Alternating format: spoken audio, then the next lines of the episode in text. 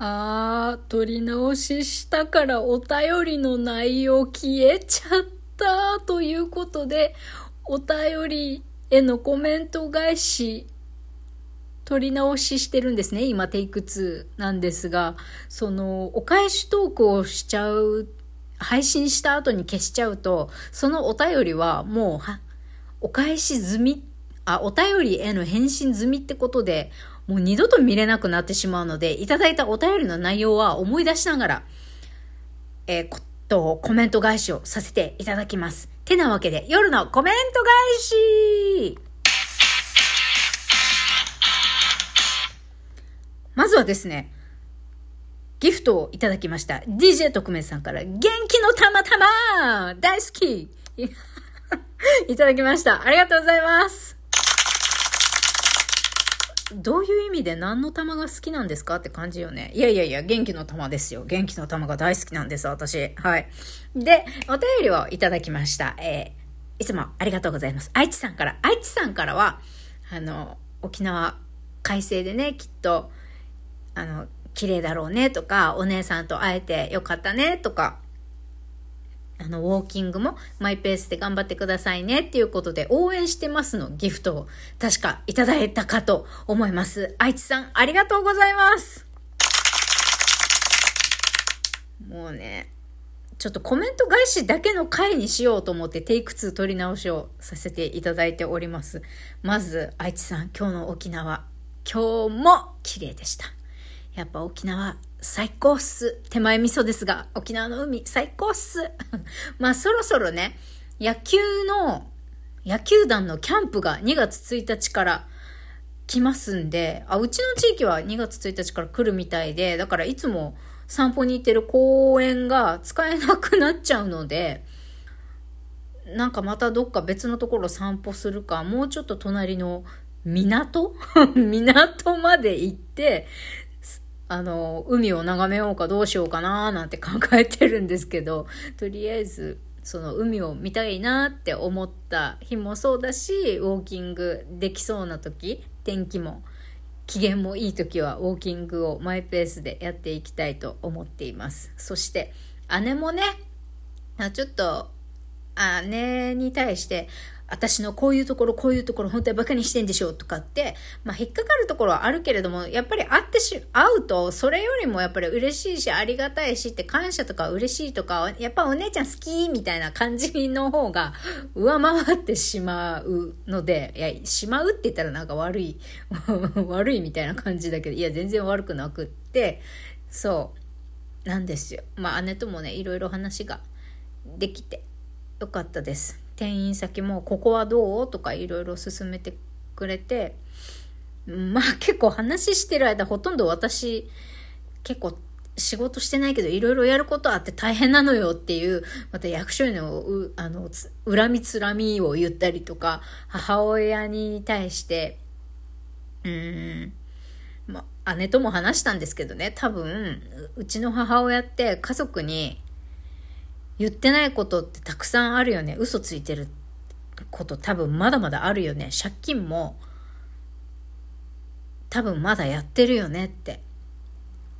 あの、サラ金とかからじゃなくて知り合い？知人とかから何万円かまだ借りてる人もお金も多分まだある程度あるけど、私たち子供にはもうないって多分あの人嘘ついてるよねっていう話とかも、まあそういった話もいろいろしました。で、そこで私が、まあ母親に対しては、は生き様が死に様に出るだろうから、この間亡くなったおじさんみたいにね、みんなに泣かれるような平和なね、もう素直にみんなにありがとうって言われるように送り送り出したいけどどうなるだろうねっていうようなね、話、そんな話とかも出ましたけど、でもまあ、総じてやっぱりお姉ちゃんに会えて嬉しかった。嬉しかったです。みくりは素直にお,、ね、かわいお姉ちゃんに可愛がってもらえて嬉しいです。それからいとこのお姉さんも心配してくれてるってことで、やっぱね、しばらく会ってないいとこたちからしてみれば、あんな、あの、ちびっこみくりが、えー、生活保護に自己破産みたいな。何があったのって。それはみんな 思うよねって、心配するよねって、でも大丈夫だよって。姉にもね、あの、今のところの目標は入院しないこと猫との生活を続けたいもあるし、やっぱり飼い主としてこの子たちがね、天国に行くまでちゃんと責任を持って飼うっていういうのがあるから、どうにか入院するレベルにいかないように、ギリギリ自分を抑えてっていうか、入院にならないようにどうにかコントロールして、バスでもパニックを起こさないように何ができるのか、もしかしたら一時あの先生に強い薬を出して欲しいっ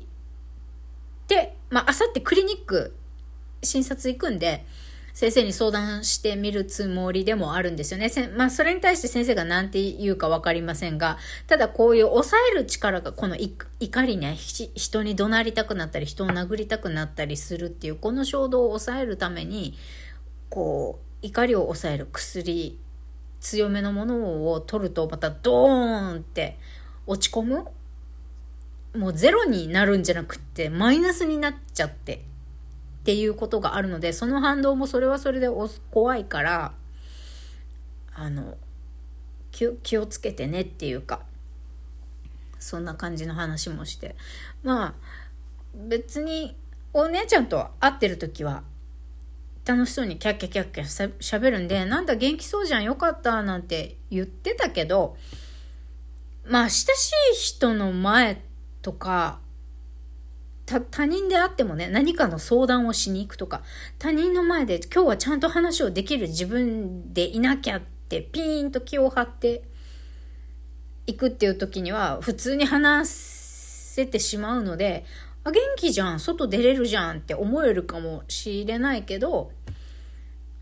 いや、今日はお姉ちゃんと会えて嬉しいから元気に見えるだろうけど、でも不安定なんだよって。だから、安心できる状態ではないっていうことは理解してほしいみたいな、理解してほしいっていうか、それは知っててみたいな。だから、うん、分かった。とりあえず、あの、